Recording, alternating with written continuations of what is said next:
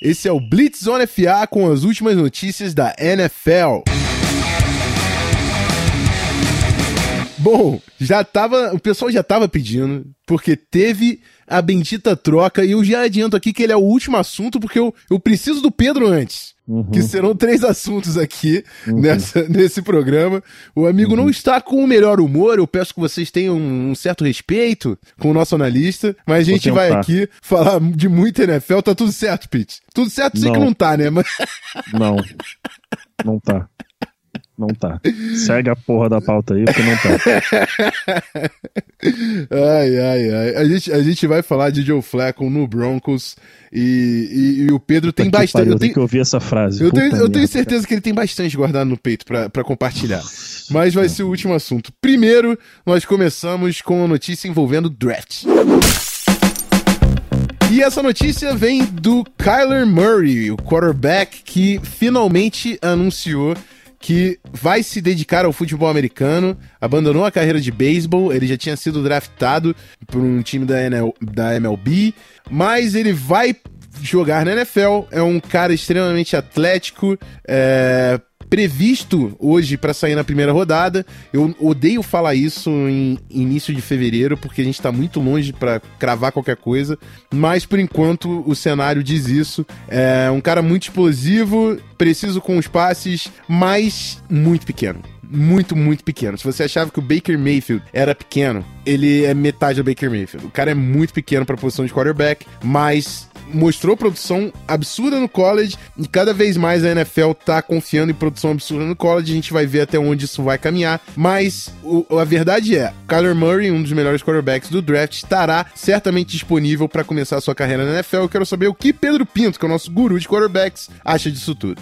Bom, é, falando sobre o Kyler Murray, eu não tenho uma opinião 100% formada ainda. É, acredito que lá por março eu já terei um, uma posição bem sólida com relação ao que eu penso de Kyler Murray. É, com relação ao que a gente já consegue ver, pela boa mira, é um cara que entende bem os conceitos que ele executa, extremamente atlético, extremamente atlético. Ele entrando na NFL seria já de cara um dos cinco quarterbacks mais atléticos da liga. É, Espera-se que o 40 time dele seja extremamente rápido, seja um cara muito ágil. É, você vê já no tape dele que é, a potência no passe é alta, não é uma coisa que iria preocupar. O que preocupa é justamente a altura dele. Baker Mayfield, que era um cara baixo, entrou aí na liga seis é, pés e um pouco, e, e, e, meio e tal, mais ou menos por aí, se não me engano, que corresponde a 1,82m mais ou menos, que é baixo para a posição de quarterback, é mais alto que a média da população, mas é baixo a posição de quarterback. É, Russell Wilson, é, para deixar claro, tem 1,78m e meio. O Kyler Murray, a expectativa é que ele venha abaixo de 1,75m essa é a expectativa do que, que seja a altura do Kyler Murray. Hoje se especula é, 5,9,5. 5,9,5 seria um 7,4 mais ou menos. Né? Um 7,4,5, por aí deve ser a altura dele, que é extremamente baixo para a posição de quarterback. Extremamente baixo. Então isso preocupa com certeza todos os executivos, todos os general managers, todos os coaches.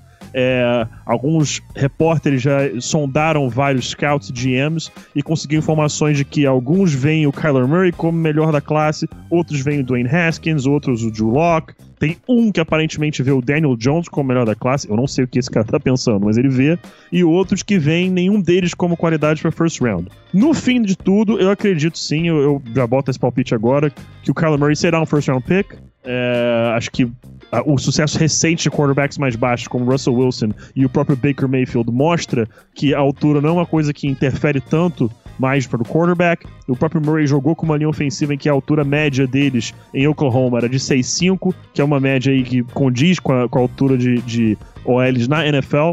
Mas ainda assim, me preocupa essa altura dele e o porte físico dele, né? Tem que assistir o tape, ver se essa altura dele fez com que ele abrisse mão de rotas mais curtas pelo meio, que se isso de fato aconteceu, vai preocupar e muito. Mas no momento, minha opinião é essa. É um cara que abandonou a carreira de beisebol, ele vai devolver os 5 milhões que ele aceitou de signing bonus do Oakland Athletics, que é o time pelo qual ele jogaria na MLB. Eles não abriram mão dos direitos de contrato dele ainda, vão, ele vai ter que devolver o signing bonus. Mas ele ainda conta com o jogador do Athletics, porque na cabeça deles, vai que ele abandona a carreira da NFL daqui a 2, 3 anos e resolve jogar beisebol.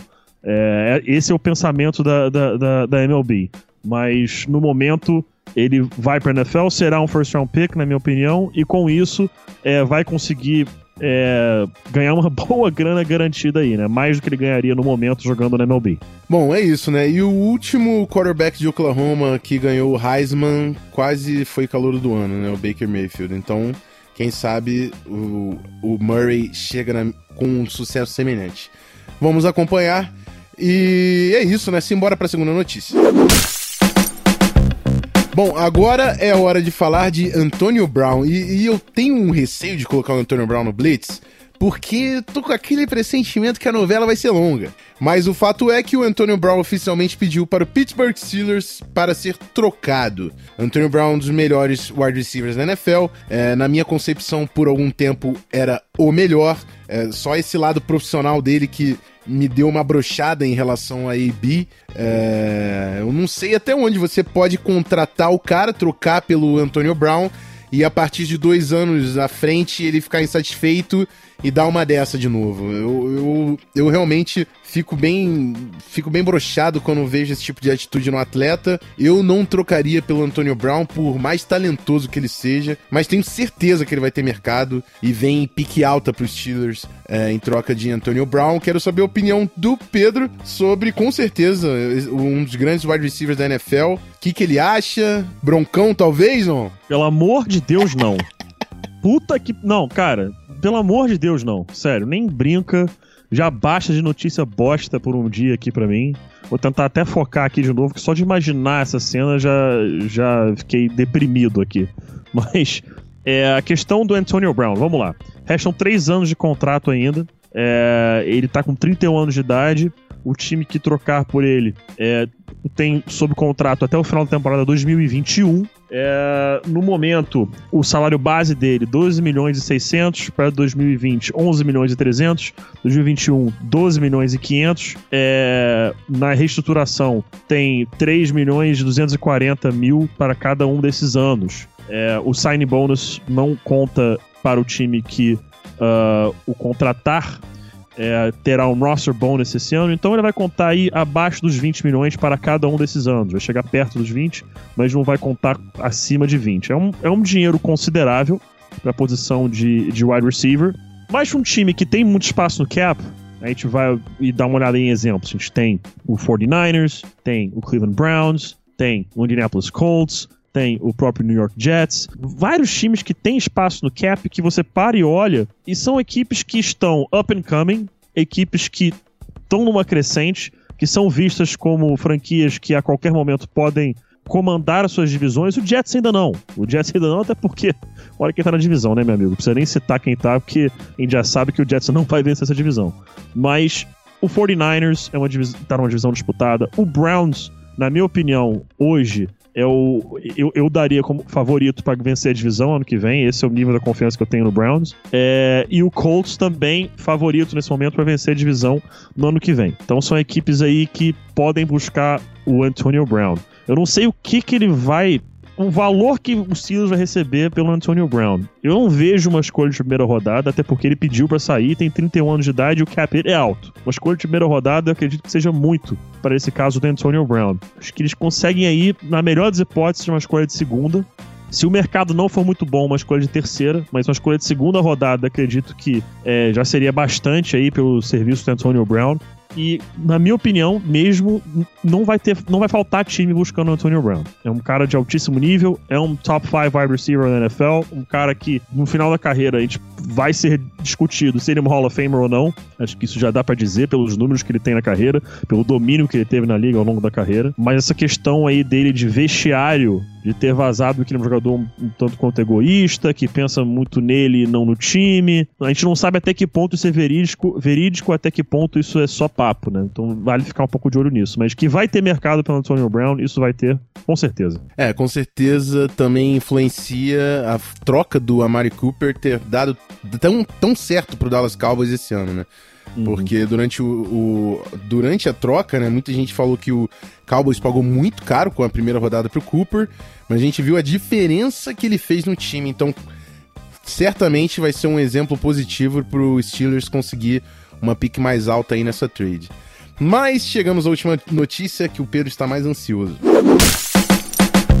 Vamos lá, vamos lá. O Denver Broncos, o time gigante da AFC que foi campeão há tão pouco Gigante tempo. porra nenhuma. Time minúsculo, caralho. Só isso que eu tenho a dizer. É, rapaz, John Elway foi campeão com Peyton Manning, mas desde então tá difícil de achar um quarterback. É, ele apostou no Paxton Lynch no draft, não deu certo. Foi no Case Keenan por ter visto, né, uma boa temporada do Keenan e não deu muito certo também. E agora ele foi mais atrás e trouxe um Super Bowl MVP. Pena que é um cara que já tinha perdido espaço até pro rookie Lamar Jackson no ano passado. Joe Flacco agora está em Denver. A troca é, é especulada hoje. Foi uma troca Joe Flacco por uma escolha de quarta rodada. A gente só vai poder confirmar isso a partir do dia 13 de março, que é quando começa o novo ano da liga. Mas os termos parecem ser esses no momento. Joe Flacco vai receber 18 milhões mais ou menos esse ano. E tem uma progressão aí que termina em 24 daqui a 3 anos. Para o mercado de quarterback atual não é muito alto, mas certamente não é uma grana que você quer dar para um cara que não representa a solução para o seu time. E eu vou acabar por aqui meu comentário porque não tem ninguém melhor para explanar sobre essa movimentação do que Pedro Pinto. Então passo a bola, vai que é tua, Pedrão. Tá, vamos lá. Para começar a conversa. John Elway não tem a menor ideia do que ele tá fazendo mais. Isso tá provado, tá? Tá provado. Ele tá completamente perdido. Já se desconfiava que ele não sabia avaliar quarterbacks e agora ele só comprovou que ele não tem a menor ideia do que ele tá fazendo, que ele não tem um plano a longo prazo pra posição. Vamos voltar no tempo, vamos ver as escolhas do John Elway, tá? Segunda rodada, Brock Osweiler. Eu não vou incluir Peyton Manning, porque a grande verdade do Peyton Manning é muito simples. Qualquer time naquela época que não tinha Tom Brady ou Aaron Rodgers no elenco queria o Peyton Manning. Então bota aí 30 times da NFL que queriam o Peyton Manning. Tá, tiram mais um ou outro aí. Steelers com Big Ben, sei lá. Enfim, basicamente isso.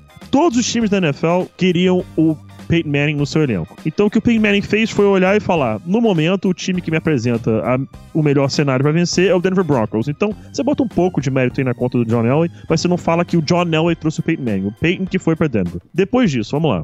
Brock Osweiler, segunda rodada. Ah, pô, o John Elway não renovou com ele, foi para Houston. Não renovou porque não, o, o Osweiler não quis. Ele ofereceu o mesmo contrato que Houston, só que metade do dinheiro garantido. Essa foi a única diferença. Então, Brock Osweiler já estava irritado porque perdeu a vaga ao Peyton Manning. Diga-se de passagem, não dá pra entender como ser fica irritado com isso, mas ok. Brock Osweiler é Brock Osweiler. É, ficou irritado, não quis ficar, foi para Houston. Denver deu sorte. Ano seguinte, o, o, o, o John Elway traz quem? Mark Sanchez, que vem a jogar zero snaps para o Denver Broncos, acaba sendo o, o Trevor Simeon o titular, que foi uma escolha de sétima rodada, e todo mundo sabe que da terceira rodada para baixo é a famigerada cagada. Você não escolhe um jogador da terceira rodada para baixo para ser um astro na sua franquia, você escolhe o cara para ser uma peça. Então, escolha de sétima rodada, meu amigo, é cagada, tá? Trevor Simeon, Paxton Lynch, tal um dos cinco maiores bust quarterback dos últimos 10 anos, tá? Ainda teve uma escolha de, pra quem lembra, Zach Dyser, que também não deu absolutamente nada.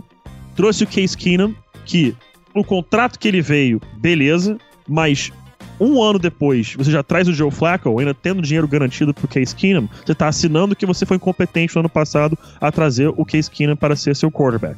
Então aí você traz agora o Joe Flacco, com pouco menos de 20 milhões de salário, 3 anos, que vai só escalando até bater 24 milhões no último ano. Um cara que, sinceramente, se a gente ganhar. Se botasse o Joe Flacco no elenco do ano passado do Broncos, ao invés de fechar, fechar 6-10, fecharia aí, sei lá, 7-9, no melhor das hipóteses, na melhor das hipóteses, é o que aconteceria. Então você vai vendo aí, Joe Flacco é um cara que, na melhor temporada da carreira, passou para 3.900 jardas, 27 touchdowns e 12 interceptações, tá? Ou seja, nada demais. Nunca foi a um Pro Bowl. Beleza. Jogou a melhor sequência de jogos da carreira dele, beleza, foram nos playoffs, ninguém tira esse mérito dele, o cara foi Super Bowl MVP, ele foi incrível, espancou o Broncos naquele jogo em Denver, tá ótimo, beleza. Mas aquilo foi em 2012, janeiro de 2013, na verdade. Tem seis anos. Seis anos daquilo. E desde então, o Joe Flacco não é um bom quarterback. Não chega nem a ser top 10 na liga. Então o John Elway vai atrás de um cara pra ser no máximo medíocre, porque ele tá confiando que a defesa vai ser fantástica, que o running game vai ser fantástico, que o Joe Flacco vai ser um cara só para não cometer erros. Ele tá achando que isso vai dar certo. E já se não bastasse isso, saem as notícias de Denver de que não vai reestruturar o contrato, beleza, que pelo menos não dá garanti dinheiro garantido ao Joe Flacco, mas que pode ir de quarterback na escolha 10 geral do draft agora em abril. Ou seja, ele tá fazendo a mesma coisa que ele fez pela terceira vez. Vamos voltar, 2012, Peyton Manning contratado, Brock Osweiler na segunda rodada, para botar pra, não para competir, mas ter um plano B. 2016, traz Mark Sanchez e draft o Paxton Lynch. Tem um plano, um plano é, de um veterano e um plano de sucessão. 2019, traz o Joe Flacco e estão falando que vai de quarterback na primeira rodada. É a mesma coisa. E todos os quarterbacks que, que vão no draft com a mesma característica. Brock Osweiler, 6'7", branco, braço forte, não sabe ler uma defesa por porra nenhuma. Paxton Lynch, 6'7", branco, braço forte, não sabe ler uma defesa por porra nenhuma. Drew Locke, 6'3 ou 6'4, branco, braço forte. Eu deixo vocês completarem a última parte aí, porque eu já tô de saco cheio.